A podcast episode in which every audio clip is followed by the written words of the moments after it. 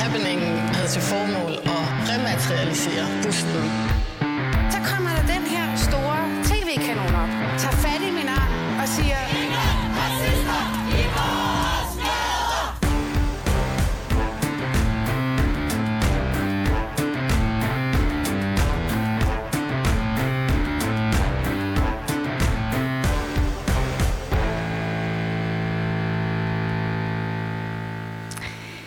Velkommen til Baby og Boomer, Danmarks eneste identitetspolitiske debatmagasin. Jeg hedder Phyllis Jassara og er, som alle nok ved, woke inde og været inde på udsendelsen. Og øh, hver uge, der inviterer jeg en gæstevært med ind i studiet, og i den her uge er det dig, Katrine Winkel Holm. Velkommen til. Mange tak. Du er jo sovnepræst, og så er du faktisk også kendt som øh, samfundsdebattør, hvilket er jo en ret bred betegnelse. Øh, hvorfor tror du, jeg har inviteret dig med i dag? Øh, jeg tror, du har inviteret mig, fordi jeg har blandet mig i feminismedebatten, og jeg har også nogle meget kritiske holdninger til woke og identitetspolitik, så, så der tror jeg, der er basis for en god øh, debat. Mm, mm. Og lad os bare, oh, undskyld, jeg fik lige en tusse i halsen, øh, slå hul på diskussionen, fordi jeg synes jo, det er lidt interessant, du sidder i Danmark, Danmarks Radios øh, bestyrelse, du har også været med til at opbygge øh, selve Trykkefrihedsselskabet. Det gjorde du sammen med journalist og forfatter Lars Hedegaard. Og så har du også øh, været med i den her øh, ja, teologiske bevægelse Tideværv. Ikke? Har vi statsfeminisme i Danmark? Øh, ja, det tror jeg, jeg vil kalde det. Um, altså, at uh, det er ligesom en, en bærende uh, identitet, eller en bærende ideologi i vores statslige institutioner, som alle er enige om, man skal fremme. Mm. Det er, det er en billede. Du har faktisk sagt tidligere, at du synes, at feminismen var kvindefjendsk. Ja, ja det Og det synes jeg jo i sig selv er lidt selvmodsigende, fordi at, jeg tror, der er mange af dem, som ligesom hævder, at de er feminister, at de gerne vil ja, prøve at gøre det sådan, at der er ligestilling på tværs af kønsforskel. Jamen, det er klart, den kræver jo også en, en forklaring, den påstand. Men min påstand er, at øh, feminismen, sådan som vi kender den i Danmark, den er, øh, den er, er drevet af et ønske om, at kvinder skal opføre sig i høj grad som mænd. Og de kvinder, der vælger ikke at gøre det, det vil sige, sådan som mig, mm. jeg har nemlig selv været hjemmegående, mm. de bliver ikke øh, støttet. De mm. bliver tværtimod modarbejdet, for ikke at sige nedgjort. Og det er ikke noget nyt, for det skete også i øh, rødstrømperne, mm. hvis du læser, og det har jeg siddet mm. og kigget på jeg har skrevet en bog om det, hvad rødstrømperne egentlig sagde om deres medsøster, som ikke var rødstrømper, så brugte de ordets værste gloser. Altså, de sammenlignede direkte en hjemgående med en prostitueret.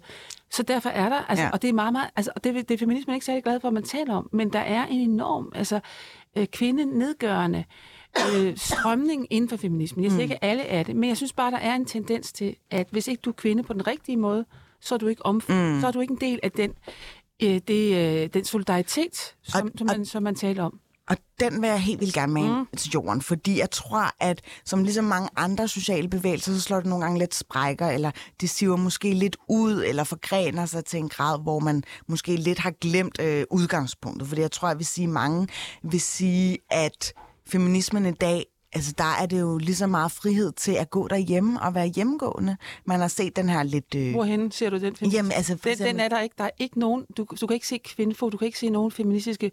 Der taler det op at gå hjemme? Overhovedet ikke. De taler det ned.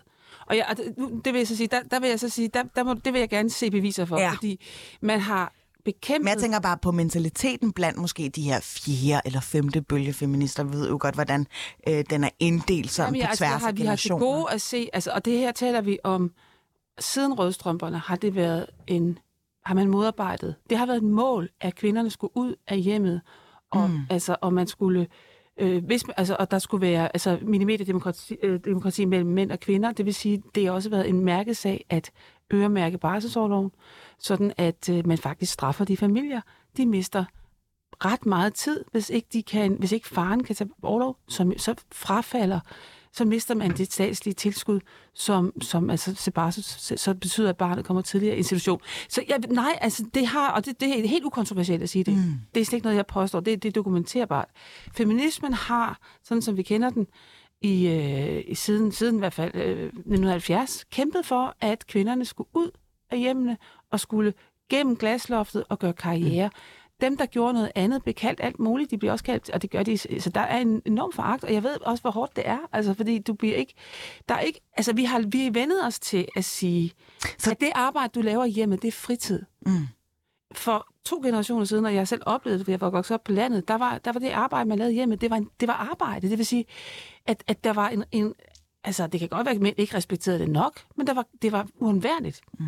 Så derfor så, så er der en foragt for, der er en indbygget foragt i vores samfund for kvinde, det kvindes arbejde, det vil sige omsorg for børnene. Det er, det er kun fint, hvis du passer andre folks børn og får løn for det. Hvis du passer din egen, er der ingen respekt for det. Mm. Og det synes jeg er en kvindesag at, at gøre noget ved. Og jeg vil meget gerne se nogle feminister, der tager det op. Jeg har bare til gode at se dem. Jamen, jeg, jeg er da ked af, at du har fået det øh, billede af, af øh, den nutidens øh, feminister på den der måde, fordi jeg synes, at man var ret god til at fremhæve selve diskussionen omkring mental load, som er den her betegnelse om, at øh, kvinder skal ikke bare også arbejde og, og kæmpe derude og ligesom indoptage den her konkurrencelogik fra mændene øh, ude på arbejdsmarkedet, men de skal også, hvad skal jeg sige, være omsorgsperson derhjemme.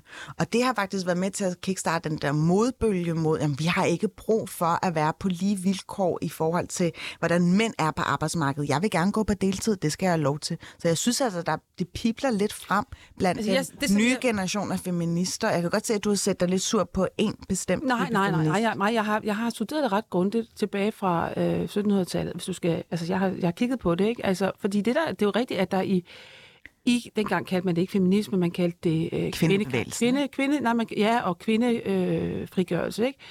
Øh, og, øh, og der var det kvindesag og så videre, ikke?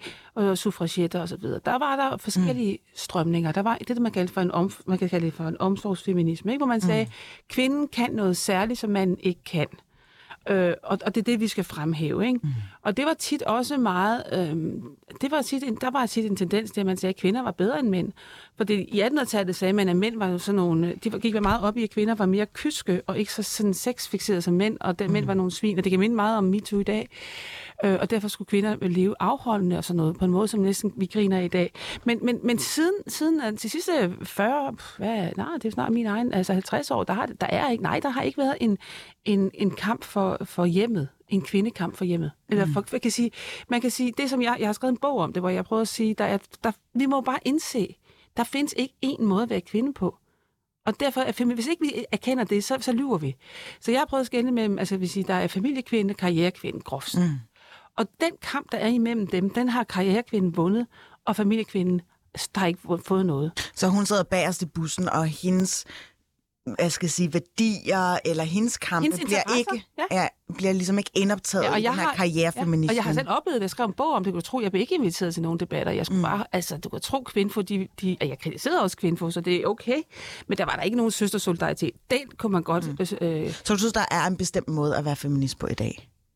Jamen, er den helt klassiske, øh, hvad skal vi sige, anden øh, øh, feministbølge. Så er der sådan nogle bitte, bitte små, øh, så er der bitte sådan nogle små, ligesom der er i mange sekteriske bevægelser, så er der en lille bitte smule forskel, så kan man skændes om det. Men, men grundlæggende i forhold til, til hjemmet, så handler det om, at... Øh, det handler bare om, at øh, når kvinderne, det der mental loaf, eller hvad det hedder, jeg ved ikke, hvorfor man ikke kan sige det på dansk, det handler jo om, at øh, kvinderne laver mere Omsorgsarbejde. Omsorgsarbejde, hvilket selvfølgelig er... Eller det usynlige arbejde. Ja, og, og, i stedet for at sige, det er der, og det påtager kvinderne sig, og hvor er det godt, og det bør vi have respekt for, så siger man, det er også for galt, at mændene ikke mm. gør det.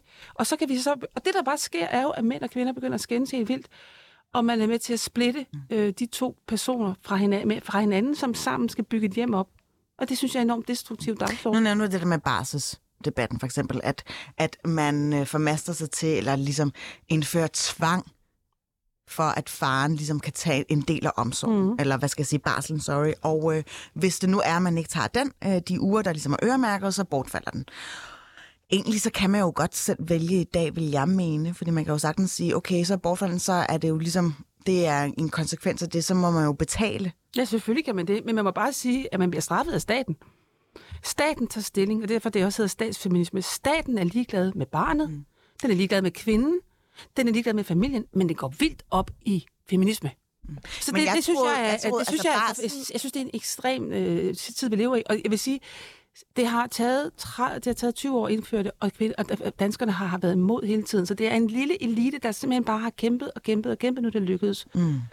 Altså, man kan sige, øremærket, altså barselsdebatten, synes jeg jo, hvis man endelig skal kigge på det i sådan en ligestillingsduksbrille, så vil det jo være for at tilgodese manden, fordi at der måske har været lidt en, en kultur øh, om, at mænd ikke tog barsel. På trods af, at der var nogle mænd, der rigtig gerne ville tage barsel. Man kunne se, at det havde helt klart øh, nogle konsekvenser af, at kvinderne, når de så endelig fik øh, to eller tre barn, så haltede de bagefter på arbejdsmarkedet, eller de fik ikke øh, sparet nok penge sammen til deres pensionsordning. Og hvad er problemet? Altså, jeg, jeg, jeg er en af dem.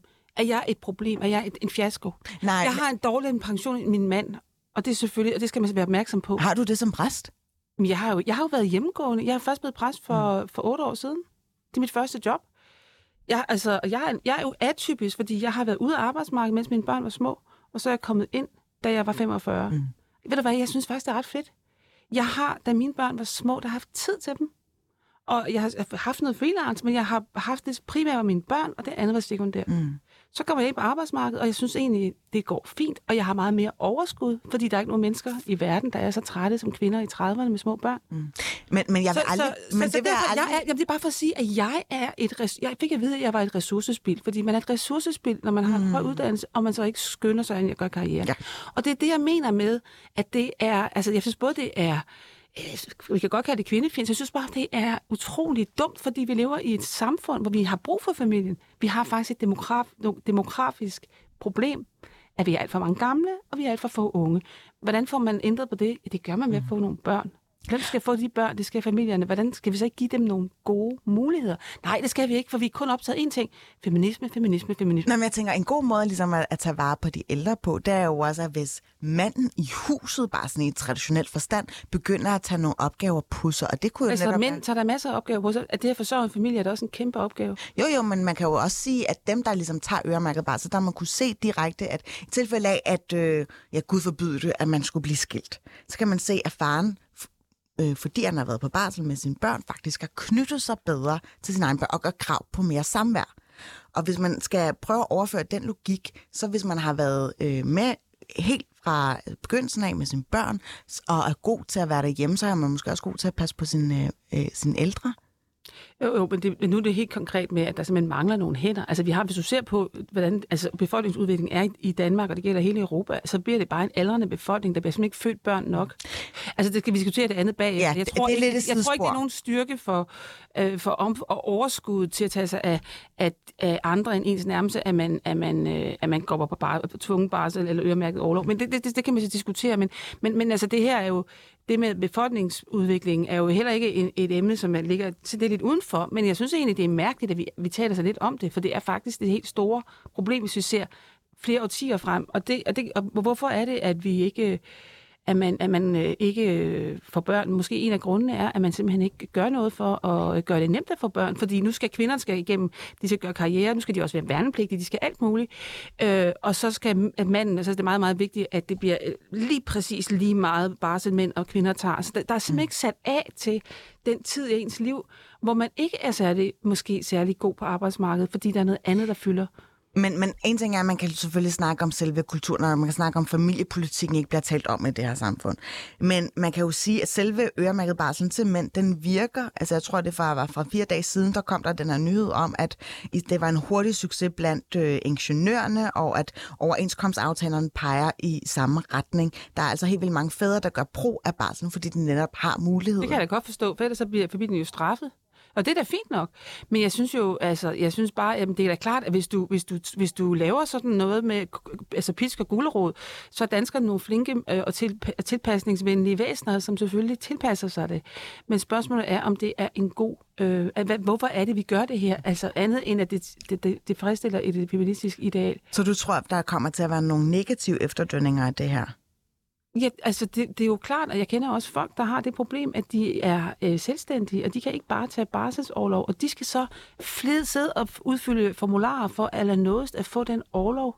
Altså, at kvinden kan få den årlov, som manden ikke kan tage, for han kan ikke bare. Det er jo også en rigtig funktionær, det er rigtig det offentlige Danmark, der ikke tænker på, at vi lever sådan set af, at der er små virksomheder, der sætter, sætter ting i gang. Hvis du har din egen virksomhed, så kan du ikke tage barselsårlov som mand. Og du skal heller ikke skamme dig over det, fordi du er sådan set ved at lave... Altså, Jamen er det ikke der, så tænker jeg da, hvis vi skal mødes på midten, er det ikke netop det, som har været øh, revolutionerende, eller øh, måske være med til at skabe, øh, ja, altså få bugt med den problematik af, at der er nogle mænd, der måske har følt en skam af at gå på barsel. Altså det har ikke ligefrem synes- været talt op i vores samfund, Nej. at mænd gik på barsel. Nej, fordi gik din havde- far på barsel, for eksempel? Altså, altså jeg synes, der er, er noget komisk ved, at vi er så totalt fixeret på barsel. Det er et år i et mænd børns liv. Altså, min far har været meget hjemme, fordi han har arbejdet mm. hjemmefra, så jeg har set meget mere til min far, end, end så mange andre. Men jeg synes, det er, altså, øhm, et år et barns liv, altså øh, på et tidspunkt, hvor, hvor moren helt klart, og det viser alle undersøgelser, er den primære og den vigtige. Indtil to år er moren den vigtigste. Hvorfor? Jeg tror ikke på, at det er... Det vigtigste er da, at man er, har et sammenhold i familien, at man har tid til at være sammen. Men kan man ikke være en god mor, hvis man er udarbejdende? Eller hvis man arbejder uden for hjemmet? Jo, det kan man da godt, men, men, men det er da bare, oddsen er bare svært. Du er bare mindre til stede. Altså, det, tid, døgnet har de timer, døgnet har. Men kan Og- faren ikke øh, gå ind taler og... vi taler om, om, om nogle ganske få måneder i et barns liv. Ikke? Mm. Et barns liv er jo altså op til 18 år og mere. Ikke? Vi taler kun om det der barsel, som om det er jordens, det mest mirakuløse, der er sket, at, at mænd øh, har de der måneder og er blevet presset til det. Ikke?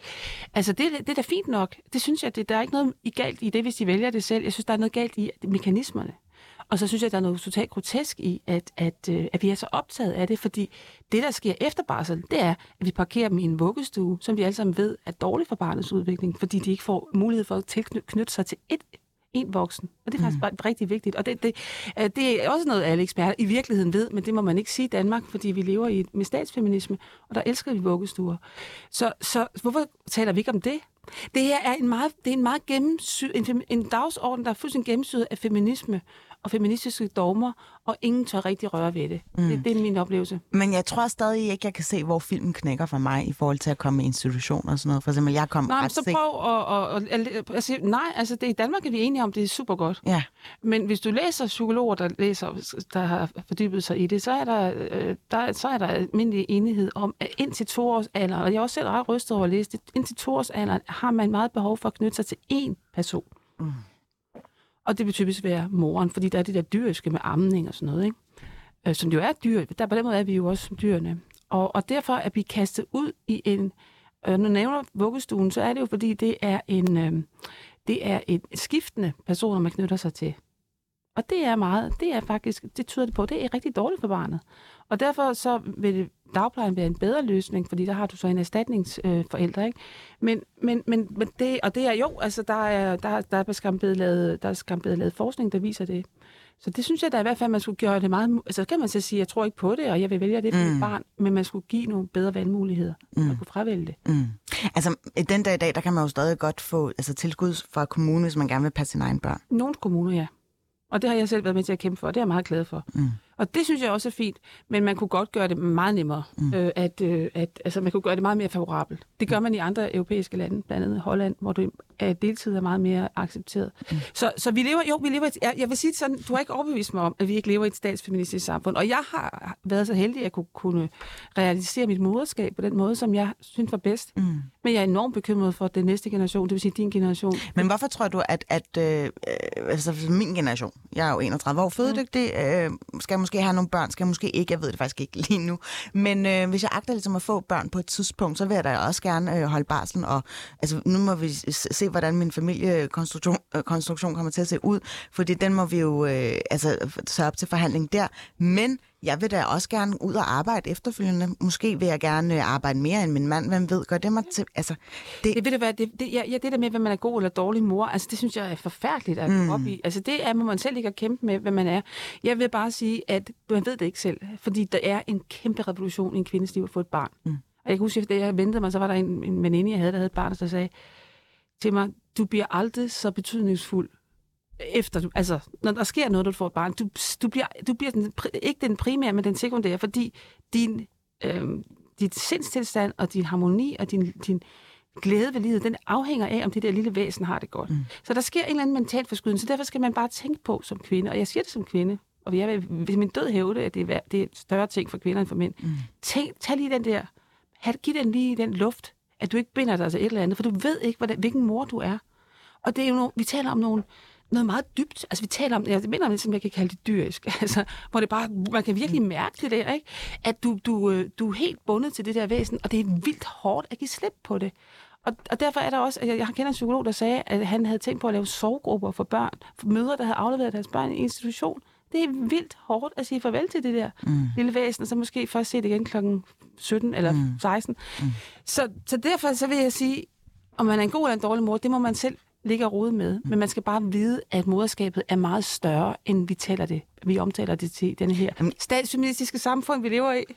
altså, øh, jeg tror ikke, at jeg vil beklikke, at det ikke er livsbekræftende at få børn. Altså, nu var jeg selv, øh, øh hvad der hedder, en lille søster, der kom til, der var 15 år gammel, og jeg var jo en slags reservemor for hende, og lige pludselig, så var hun jo min øjesten, og jeg stod op midt om natten for at, at pusse hende. Men jeg tænker bare, at nu ser vi jo netop min generation, millennial-generationen, som er øh, fra 1980 frem til ja, øh, 97, tror jeg det er. Den her generation er jo i gang med at forplante sig og få børn, og, øh, eller allerede har børn. Og der kan man se i samfundsdebatten, at der er mange af dem, der synes, at det er hårdt netop at være på arbejdsmarkedet, og netop at, ligesom, mm. at skabe en familie. Så jeg synes, der... Jamen, du har ret, altså, du har ret i, at, at det, den debat er jo ikke død ud. Det var det, man altid sagde, at der er bare sådan nogle drømme om 50'erne, hvor moren gik derhjemme, og dot, dot, dot. men når vi har glemt de der 50'er-drømme og kommet... Altså, mm. Altså, så, så, så er den debat ude, og så er vi alle sammen glade for at gå på arbejdsmarkedet osv. Og, og det, sådan er det jo ikke. Det er jeg enig mm. med dig i. Og, og, og det synes jeg på en måde er glædeligt, men jeg synes også, det er synd. Jeg synes simpelthen ikke, at, at jeg ved godt, at vi har den der tilskuds, forkølede lille tilskudsordning, men, men, men, men jeg synes ikke, det er nok. Det synes jeg virkelig ikke, det er. Mm. Jeg synes ellers, at jeg har læst øh, en del debatindlæg, der ligesom efterspørger en omsorgsrevolution. Ja. Ikke bare i dagsinstitution, eller dagsinstitutionerne, men også bare i hjemmet. Og at øh, man både som feminist godt må øh, være en hjemgående mor, og øh, stadig bryste sig af at være feminist. Du har ret, at der findes nogen, der kalder sig omsorgsfeminister, og det har du ret i. Det, det er bare stadigvæk, og det, det synes jeg også er fint, og jeg, der er skrevet en, en rigtig god bog om det. Det er stadigvæk sådan, at det er en, hvad skal vi sige, en modstemme til den store bevægelse. Det er ikke sådan, at den stemme er blevet en del af den etablerede feminisme. Mm. Men det hvad, ret... hvad er det, du gerne vil have? Jamen, jeg vil da gerne have, at feminismen sagde, men øh, vi skal da ikke have øremærket overlov til, til familierne. De skal da selv vælge. Vi skal da, vi skal da give uh, mulighed for langt flere tilskud til familierne, i stedet for at give tilskud til institutionerne. Vi skal, øh, vi skal finde en, en måde at, at gøre det bedre for kvinder at være deltid. Det, vi skal gøre det muligt for kvinder at gå hjem, hvis de vil, eller familier, fordi selvfølgelig, mm. hvis faren vil, så er det også fint. Ikke? Mm. Hvordan kan vi gøre det sådan, at, at, at, at øh, børn kan være mere hjemmet? Altså, jeg forstår heller ikke, hvorfor venstrefløjen er blevet sådan nogle, øh, det er sådan noget jernhårdt, øh, nu skal vi ud og lægge nogle penge på arbejdsmarkedet. Det er sådan nærmest kapitalisternes bedste ven. Jamen, hvis man gerne vil det. Jamen, det, jamen, det, det er jeg med altså, på. Men jeg, tænker, men jeg siger bare, det, det at, at hvis man har som ideal, fra din side af. hvis man har som ideal fra venstrefløjen, mm. at man skal være så meget på arbejdsmarkedet som muligt, så siger jeg bare, at det er egentlig ikke det, vi normalt har forbundet med venstrefløjen. Mm. Det har været noget med nogle bløde værdier og sådan noget. Ikke? Det er jo ikke særlig blød værdi at skulle sige, ja, vi skal ud og gøre karriere. Så man kan sige, hvorfor arbejder, hvorfor er det ikke en mærkesag at have deltid? Fordi det er jo så en, en måde, at du siger, at du bevarer kontakten til arbejdsmarkedet, men du, du skruer ned i den periode, hvor du, er, hvor du har et andet fokus i dit liv, ikke? og så mm. kan du køre op igen. Mm. For eksempel. Mm. Men man, det, det, var sådan nogle, det var sådan nogle ting, som jeg godt kunne tænke mig at se. Men det kunne man jo øh, netop se, altså hvis det var øh, et, et, øh, brændende ønske hvis det var en del af Talk of Town, eller undskyld, øh, en del af tidsånden, så ville det blive talt op, og så ville der være, der kan være nogen, der vil sælge borgerforslag, I don't know, eller så vil der måske blive udviklet konkret politik, der netop vil godtage eller kigge på den her øh, gruppe, gruppe i samfundet, som siger, vi vil gerne gøre krav på det her, det her, mere deltid, mere, øh, hvad der er tilskud til at gå hjemme. Men det er jo ikke sket. Jamen, jeg er måske er det, fordi det er et mindretal. Det er et mindretal. Og det, men det er også et mindretal, som ikke er særlig højt råbende og ikke er repræsentativt som ikke er organiseret. Mm. Men og det, og det kan man, det var helt ret. Det falder jo altid tilbage på en selv, og jeg har prøvet at råbe op så meget, jeg kunne. Men jeg vil bare, det, som jeg, det, som er min kritik, det er, at dem, der varetager kvindesagen, feministen, det kunne man mm. godt forvente, at de også tog den sag op, og det mener jeg ikke, de gør. Mm. Så er der så en anden grund til, at det ikke er kommet op, og det er så også noget med, med indvandring og så videre, fordi man er bange for... Og nu tager du lige hold på det, vi skal man, snakke om øh, ganske hurtigt. Yes fordi jeg har faktisk taget noget med mig i studiet her. Det er et tørklæde. Øhm, jeg kunne aldrig nogensinde finde på at tage tørklæde på, medmindre jeg ja, øh, har, har vådt hår, og ikke ønsker, at det skal blive, øh, eller jeg får ondt, eller hvad det hedder, fryser rundt om hovedet, eller måske hvis jeg er i en moské, og det er sket meget, altså jeg kan tælle det på en hånd. Hvis jeg tager det her på, Katrine, nu tager jeg det på her i mm. studiet, mm. vil du så sige, at jeg var totalitær? Nej, jeg vil ikke sige, at du var totalitær, men jeg ved heller ikke, om jeg vil kalde det totalitært, men det er et tegn på sharia, ikke? Det er et tegn på, at, øh, at du tilslutter dig en... en Nu tager jeg det lige igen. Jeg fik det lige varmt derovre. Ja. øh, opfattelse af kvinden som en, som en sekundær... Øh, af sekundær betydning i juridisk og så videre. Mm. Ja. Jeg vil sige, at altså, nu har jeg... Jeg, har ikke, øh... jeg, tror øh, ikke, jeg, kalder det, jeg ved ikke, om jeg kalder det totalitær, men jeg vil sige, den ideologi, som, som, som, som hijaben, fordi det er jo ikke tørklæde, altså det er jo ikke så meget, det er tørklæde på hovedet, det er mere det, Du ser det som en ideologi. Der er nogen, der vil se det som en spiritualitet eller en åndelighed. det, godt, det ene udelukker ikke det andet. Okay. Fordi jeg synes jo, øh, du har også skabt et netværk af islamkritiske præster, Det er rigtigt. og øh, jeg har det sådan lidt, at, at den måde nogle gange at, at sige i et offentlige rum på, at man er øh, muslim, eller man har muslimsk kulturbaggrund, hvis man skal endelig være, så er ligesom, om man altid lidt skal forklare sig. Nej, men jeg er ikke den slags muslim. Eller, nej, jeg er ikke den der muslim. Du skal ikke være bange for mig. Eller sådan det, man skal hele tiden sådan lidt afmontere, eller sådan udstede sådan en form for dementi om, øh, hvad for en slags mus- muslim man nu tilhører i grupperinger. Og øh, kan du forstå, at det nogle gange er lidt hårdt, især i den offentlige samtale, at sige, at man er muslim, hvis man er altså tilhørt øh, det muslimske mindretal i landet? Ja, det kan jeg godt. Men jeg, jeg kan godt også forstå, at du får nogle... Du har, man har selvfølgelig... For, altså, man er jo nødt til at forklare sig, fordi du, det kan, jo- du kan jo ikke... Altså, mm. det har jo ikke noget med dig at gøre, men det er jo et faktum, at der er uh, muslimer, som, som, som, fø, som er ortodoxe og som følger sharia. Mm. Og de er imod... Øh, de er jo imod øh, ytringsfrihed. Og de er imod øh, kvinders øh, rettigheder osv. Mm. Så, så, og de er... Øh, altså, så, så de har nogle øh, visioner for vores samfund, som er imod grundloven. Og det er klart, det kommer du også til at hæfte for, og det kan man sige er urimeligt. Men, men det nytter ikke noget. Altså, det er ligesom, at man må stå til... Altså, jeg må også en gang, men jeg skal også høre om skøre abort, øh, øh, bekrigende øh, præster i USA. Det, det, er også, det er jeg også nødt til at forholde mig til. Mm.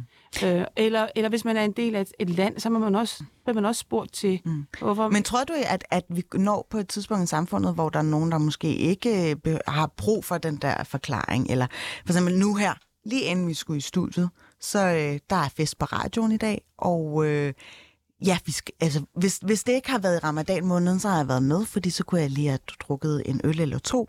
Men fordi det er ramadan øh, måneden, og jeg faster øh, Og du følger, ikke, du følger, du men følger jeg-? Øh, jamen, jeg har, jeg har fastet nogle dage, det har jeg. Øh, men det er ren og skær sådan uh, holistisk, sådan afholdenhed. Og jeg har ikke lyst til at drikke øh, under ramadanen. Det, det, det er en måned, og jeg tænker, det er sundt for mig lige at tage en pause for det. Og så kan jeg få ej, jeg vidste ikke, du var sådan en praktiserende muslim. Jamen, det er jeg måske heller ikke. Men altså, det er med til at underbygge selve fortællingen om, at jeg gang på gang, når jeg ligesom øh, bare deklarerer, om jeg har muslimsk kulturbaggrund, så er der nogen, der har virkelig meget brug for at sætte mig i en kasse. Ja, men altså, tror du, vi når et, på et tidspunkt, hvor folk bare tænker, nå ja, selvfølgelig, det er ligesom, at, at du er kulturkristen, så kan du også godt være mu- kulturmuslim. øh, jeg ved det ikke, det kommer an på, hvordan det udvikler sig lige nu. Så vokser islam jo i Danmark, så hvis islam får... Øh, Altså, hvordan Nej. vokser islam? Jamen altså antallet af muslimer øh, og antallet af moskéer og så videre, det er da en voksende religion, hvis du ser på det på den måde. Men, men så derfor, jeg synes bare, at, at hvis Men er det ikke... Er det ikke Men, nu skal jeg, lige, nu, jeg skal lige have lov til ud. Fordi, altså, hvis du ser på Danmark, som har været, dan, har været kristen siden år 1000, ikke? Og, og man har været- været vant til, at, at man kunne jamen, at drikke og spise svinekød og alt det der ting, Mm. ikke? Øh, og så har man de sidste 100 år været meget liberal, ikke?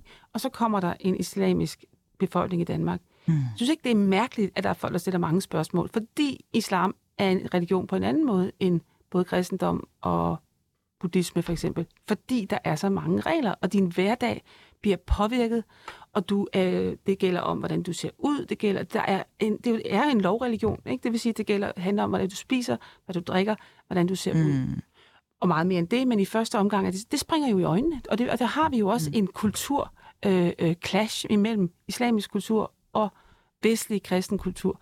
Den, den kommer du ikke udenom, og det er ubehageligt for dig, men, men den, den er uundgåelig.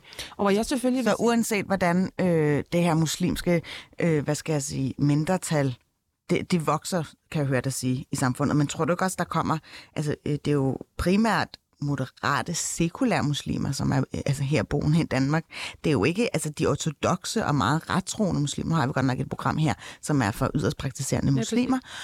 Men jeg synes, at det er nogle gange lidt bemærkelsesværdigt, at jeg skal øh, stå på mål for, hvad de siger i deres radioprogram. Bare fordi bliver- jeg synes, du bliver nødt til at forholde dig til det. Du bliver nødt til at finde ud af, hvad dit, hvor du mm. står.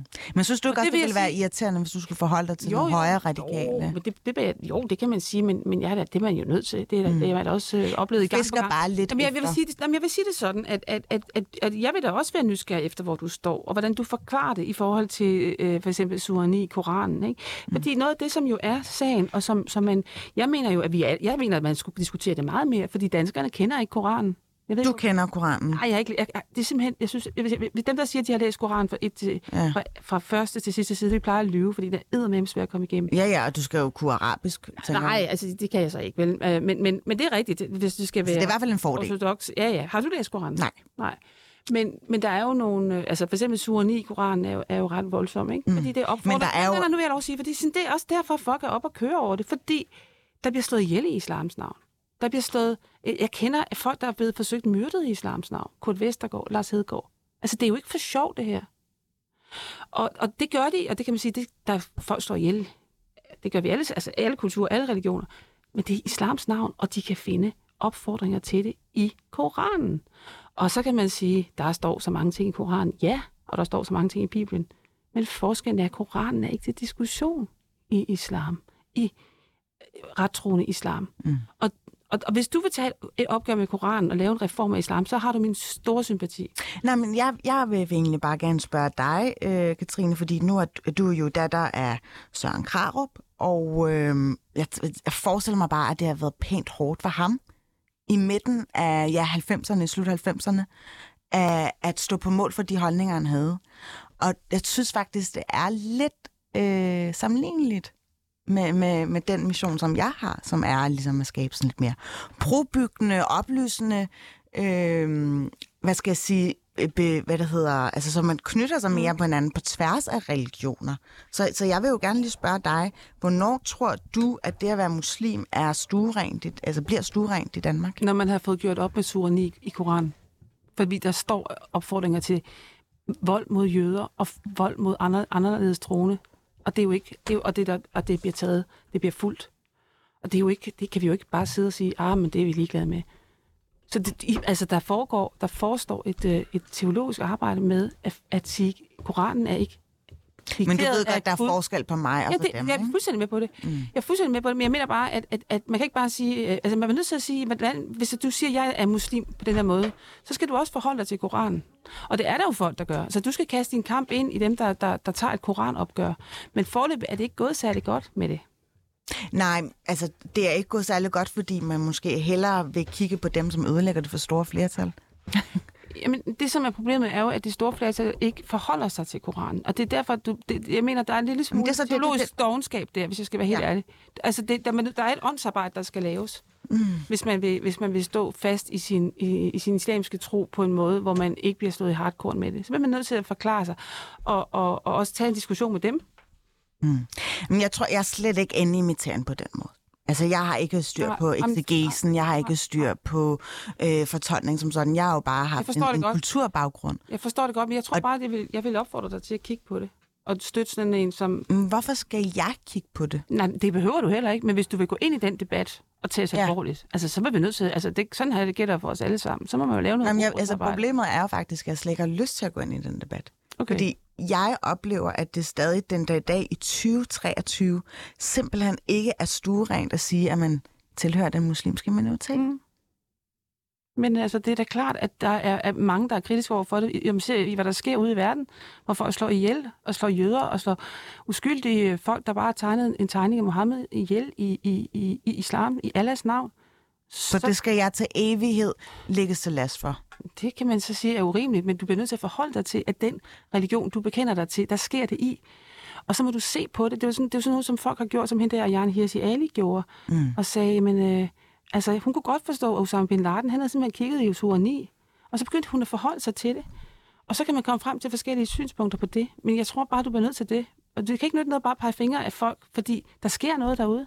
Det er ikke bare, fordi vi er, vi er dårlige mennesker. Det er mm. faktisk, fordi man... Jeg synes bare, at det kan være lidt hårdt nogle gange hele tiden at blive spændt for en vogn, hvor øh, jeg skal ligesom tage afstand fra noget, der foregår ude i verden, velvidende, at det har intet med, med mig at gøre. Nej, men det, du, du, du, hvis, du, hvis du er muslim og, og tror på det, så har det jo noget med dig at gøre, forstået på den måde. At I, Men vi det tror er, da ikke på det samme. Nej, nej. Du tror det, da jo heller ikke på, altså den mand, der begik det der overgreb i New Zealand, han vedkendte sig jo også ved at være øh, øh, kristen og højre radikal. Det er jo heller ikke altså, noget dig er, at gøre. at, at du kan ikke, du kan ikke, jeg har ikke hørt nogen kristne slå ihjel med basis i noget, der står i Nytestamentet.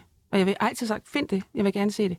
Men du kan sagtens finde, du kan sende direkte opfordringer til at slå ihjel i Koranen. Det er det, der er, det er det, der er problemet. Og det er derfor, at der skal tages et opgør med Koranen, før at det bliver stuerent for dig at være muslim. Eller også må du sige, der står jeg. Jeg er godt klar over, at det er her. Jeg forstår godt, at I er kritiske. Men du bliver nødt til at gå ned i materien. Du kan ikke bare sige, at det er de andre, der er dumme. For der er noget enormt uhyggeligt ved den bog. Og der, det er ikke en beskrivelse af noget, der foregår i nutiden. Det er en direkte opfordring. Sådan skal du gøre det. Okay, Jamen, jeg kan godt mærke, at du, at øh, jeg tror, det er faktisk dig, jeg skal konsultere, når jeg skal øh, Det må du meget prøve gerne. at tage mere afstand her. Nej, men jeg synes bare, at, altså, jeg tror bare, at, at jeg forstår godt, at det er hårdt for dig. Det forstår jeg virkelig godt. Men jeg tror bare, at din løsning er ikke at blive frustreret, hvilket jeg godt forstår, man bliver, men din løsning er at gå ned i det. Okay, så jeg skal gå ned i det, og så når min kollega siger, øh, by the way, øh, nå, at du øh, faster nej, der er jeg ikke, men jeg kommer ikke i aften, fordi jeg ikke drikker, og jeg har ikke lige lyst til at deltage i festlighederne i dag. Så er de sådan her, nå, så skal jeg lige pludselig forklare i den der, i den der sunna der, så det kan godt være, de skriver du skal det. gøre det, at du så sætter dig et sted hen, og så skriver du, vil du vide, hvad jeg står for, så læs det og det. Ikke? Altså sådan vi andre gør, ikke? Der står jeg. jeg. Jeg følger den linje inden for islam, ikke? For Ja. der er jo også nogle, der er jo nogle liberale muslimer, man kunne støtte.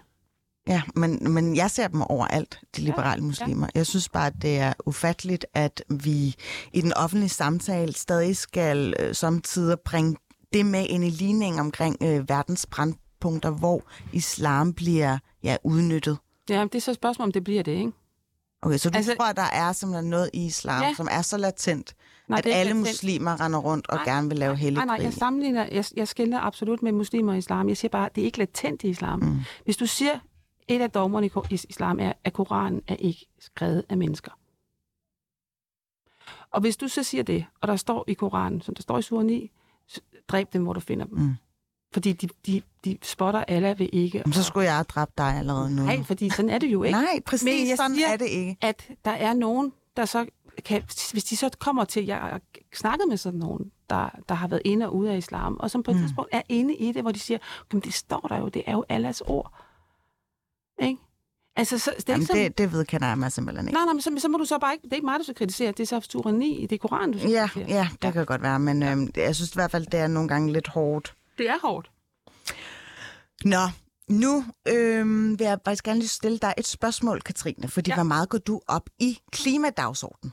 Ikke ret meget. Og når du forkynder, eller når du står op ved prædikestolen i kirken, har du så nogensinde sådan, med henvisning til den igangværende sådan, klimakrise, har du gjort det?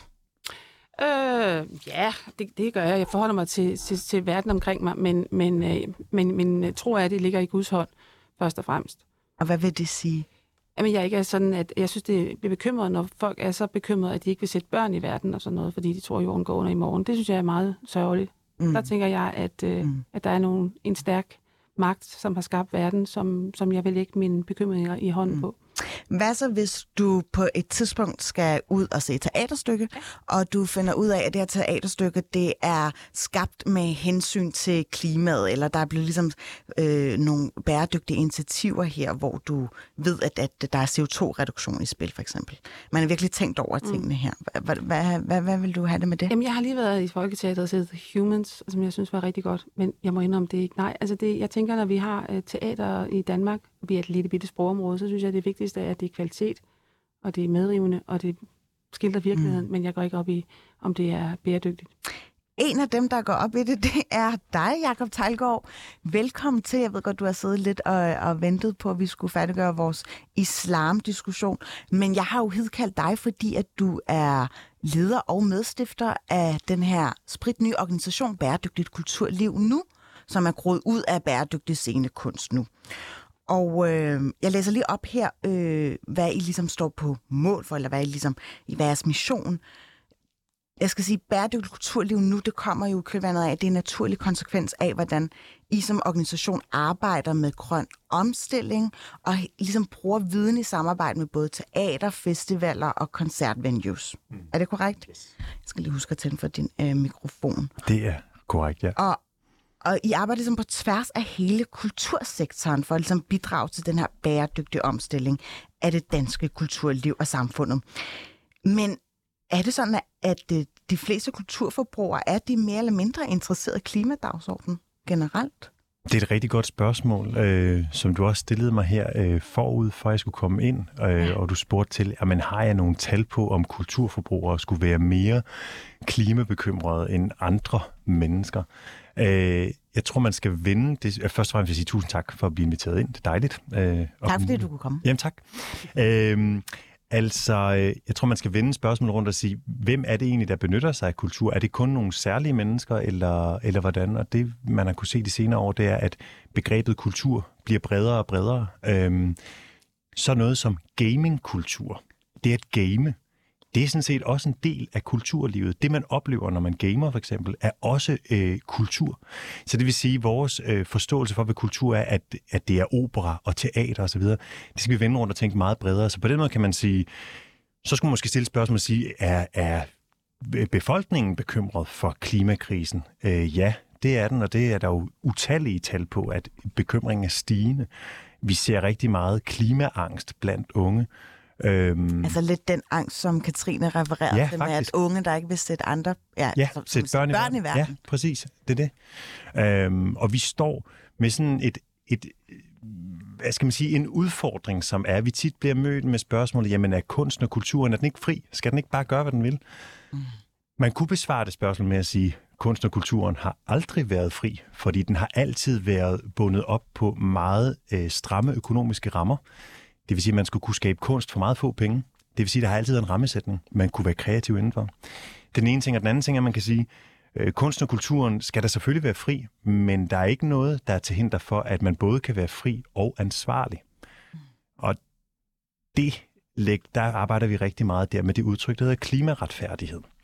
Altså faktisk at tænke, at vi øh, kulturskabere, men også kulturforbrugere, tænker klimaretfærdighed ind, at vi agerer øh, øh, på en øh, retfærdig måde her i samfundet, og det vil jeg gerne snakke mm. meget mere om, men jeg tænker først kunne det måske være... Jo, jo, jo, fordi ja, at, ja. Altså, jeg, øh, hvad vil det sige at skabe øh, retfærdighed omkring klimaet? Ja, Jamen, det, altså, det bliver sprængfarligt nu med det samme, tænker jeg, men altså, lad os kaste os ud i det.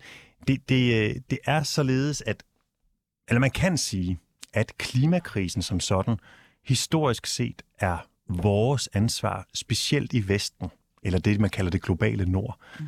Og det har noget at gøre med, at øh, vi skabte kolonialiseringen, vi udnyttede øh, ressourcer øh, i det globale syd. Vi koloniserede det globale syd, udnyttede øh, oprindelige øh, kulturs øh, ressourcer og de mennesker, der, der var i de oprindelige kulturer. Og det var med til at skabe grundlag for industrialiseringen og kapitalismen. Øh, og det førte så til, hvad skal vi sige, overforbrugssamfundet, som vi lever i i dag, og den klimakrise, vi står i. Mm. Så derfor, så kan man sige, at jamen, hvis du spurgte mig lige nu, jamen klimakrisen, hvor den, det regner måske lidt mere udenfor i dag. Nej, der er ikke rigtig noget klimakrise her. Nej, men den rammer lige nu rigtig hårdt i det globale syd. Mm. Og derfor så skal vi, eller har vi et ansvar, øhm, som vi skal stå på mål for. Vi skal ændre vores adfærd. Og man kunne lidt gå med øh, Greta Thunbergs ord, change is gonna come whether you like it or not. Forstået på den måde, enten agerer vi nu og ændrer adfærd, eller også så reagerer vi på alle de kriser, som kommer til at ramme os fremover. Mm. Så det er ansvarlig så adfærd. vi i Vesten er klimasønderne, og nu skal vi prøve at tage mm, altså, ja. skrald ud af bagtrappen. Ja, ja, altså ja, det der skyld- og skam-kompleks, som ja. i virkeligheden kan opfattes meget kristent øh, at med skyld og skam, øh, er vi i hvert fald ikke så interesserede i at gå ind i, fordi vi kan se, at hvis man skal motivere til adfærdsændring, øh, som er nødvendigt her, så gælder det om, at man som kulturforbruger eller kulturaktør føler ejerskab, medejerskab, og føler, at man har indflydelse og kan gøre en forskel. Mm. Og det er svært at opnå med skyld og skam, kan vi se. Mm. Så det er noget med at vende, den, nej, vende det hele rundt, og så sige, i virkeligheden til dem, der lider af klimaangst, den bedste medicin, øh, til klimaangst, det er handling. Så man kan virkelig sige, at prisen for håb, det er handling. Mm. Hvis du skal bevare håbet, så skal du handle. Og det er i virkeligheden det, vi arbejder med. Så man kan sige, at alt det arbejde, vi gør, det er lavpraktisk og sindssygt konkret. Ja. Okay, men jeg tænker bare, at hvorfor skal man som ja, kulturforbruger, kald det hvad du vil, mm. ligesom faces med den politiske dagsorden, når man bare gerne vil læne sig tilbage og ja, stille og roligt nyde en forestilling? Mm. Det er et godt spørgsmål også. Øhm, vi, vi er ikke som sådan politiske og siger, at nu skal al kultur handle om klimakrisen overhovedet. Det må være op til de enkelte kulturaktører, kulturinstitutioner, hvad det er, de vil bringe på scenen, eller på, øh, på tapetet, hvad det vil sige, på museer og til koncerter. Men vi kan da godt se en bevægelse hen imod en større bevidsthed, specielt fra den unge generation af kunstnere, som enormt gerne vil udkomme med noget, der forholder sig til den samtid, man findes i. Og det er oftest klima. Det vi til gengæld øh, kan se er rigtig vigtigt, det er, at man som kulturforbruger, lad os kalde det det, det igen, det er et kedeligt udtryk, det, det taber ind i, i en forbrugerkultur, men øh, hvis man skal som kulturforbruger, øh, nej, hvis, hvis kulturaktørerne skal, skal gøre noget klogt her, så skal de tilbyde grønne løsninger til kulturforbrugerne. Blandt andet øh, reduktion på billetprisen, hvis man tager offentlig transport. Øh, altså sådan nogle helt konkrete ting, eller øh, økologiske valg i baren på operaren, eller mm. hvor det nu er, så man som kulturforbruger får det frie valg til selv at beslutte sig for, hvor grøn vil jeg være. Fordi vi jo kan se i generelt ellers i forbrugersamfundet, når man går ud og handler, så kan man jo se, at der er nogle producenter, der har lugtet lunden. Hvis du har et grønt alternativ, så vælger forbrugerne det. Mm. Så det er igen også for bevare kulturen fremover, så skal den også være ansvarlig og, og leve op til den mm. nutid, vi er i. Men, men er det ikke, altså nogle gange har jeg det sådan med, med klimadagsordenen, at, at det er jo netop blevet et buzzword at sige, at man er bæredygtig, ja. men altså, hvordan kommer det her reelt så til udtryk? Nu nævnte du det der med billetpriserne. Mm. Ja, man præcis. kan få reduktion i sin billetpris, hvis man tager det offentlige. Ja. Men er der andre ting? Ja, der er nemlig nogle helt konkrete ting. Først er det vigtigt lige at slå fast, det med bæredygtighed, det er jo det, er jo det nye sort, hvis man kunne sige det sådan. Ja. Alle vil kalde sig bæredygtige, og det er jo så skønt, at øh, ombudsmanden, forbrugerombudsmanden har været ude at sige, nu, nu falder hammeren. Du kan ikke kalde noget bæredygtigt, hvis det faktisk ikke lever op til visse krav. Og det er så vigtigt, fordi der er selvfølgelig en del greenwashing her. Det vi så til gengæld har oplevet i kultursektoren, det er det modsatte. Det er greenwashing.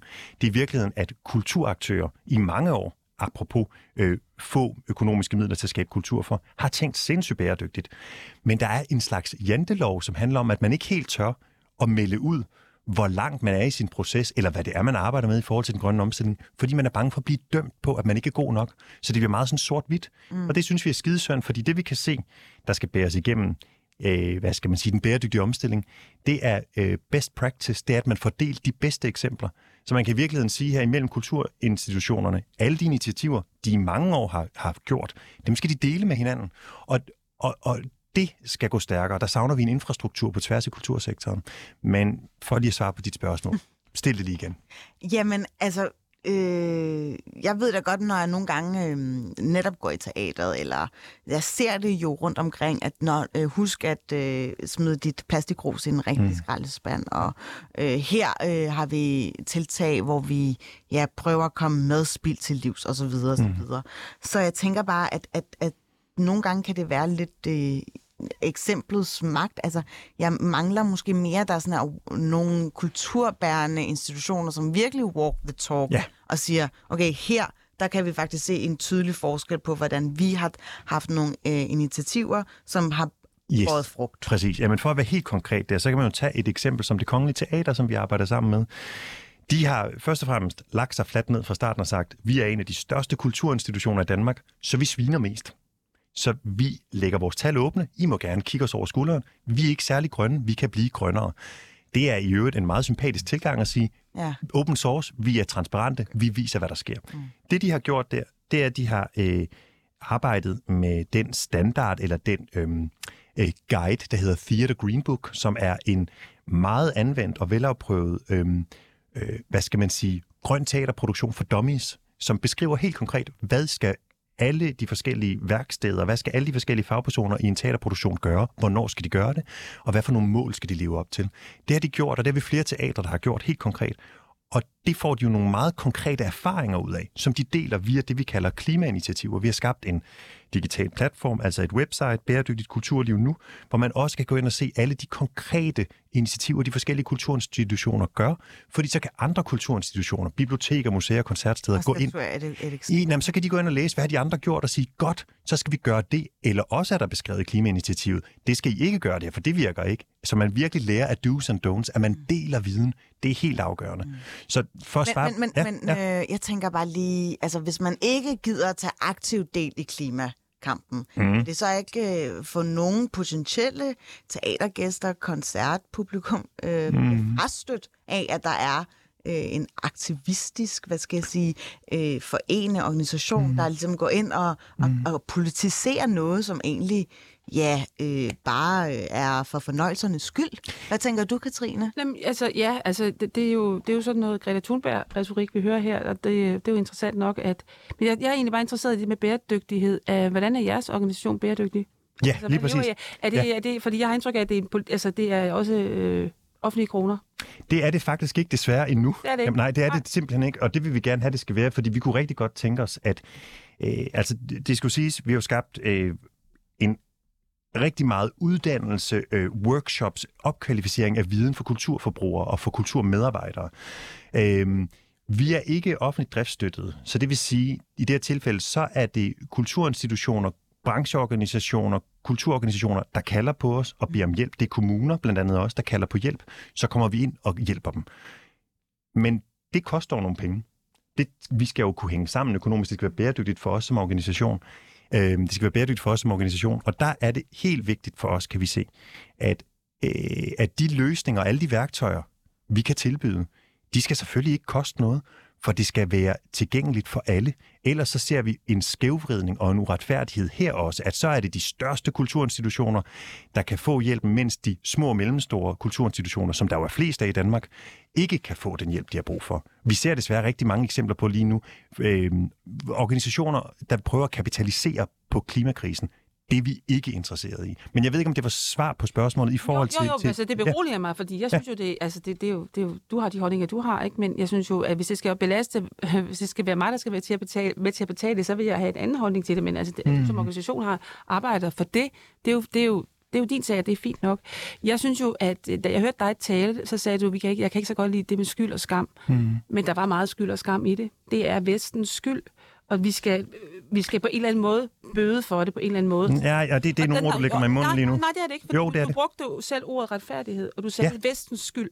Ja, men så Og- vil og jeg gerne sagde tale færdigt og så, der. Og så sagde du også selv, at det var nogle kristne, det, det mindede om noget kristen, og det, det, og det er jo selvfølgelig ikke kristen, fordi du har bare lagt det over til, til en grøn ting, altså din sekulariserede kristen. Er skyld og skam ikke et kristen koncept? Jo, jo, jo, jo, Okay. men du taler ikke om skyld og skam over for din næste eller over for Gud, du taler det over for klimaet.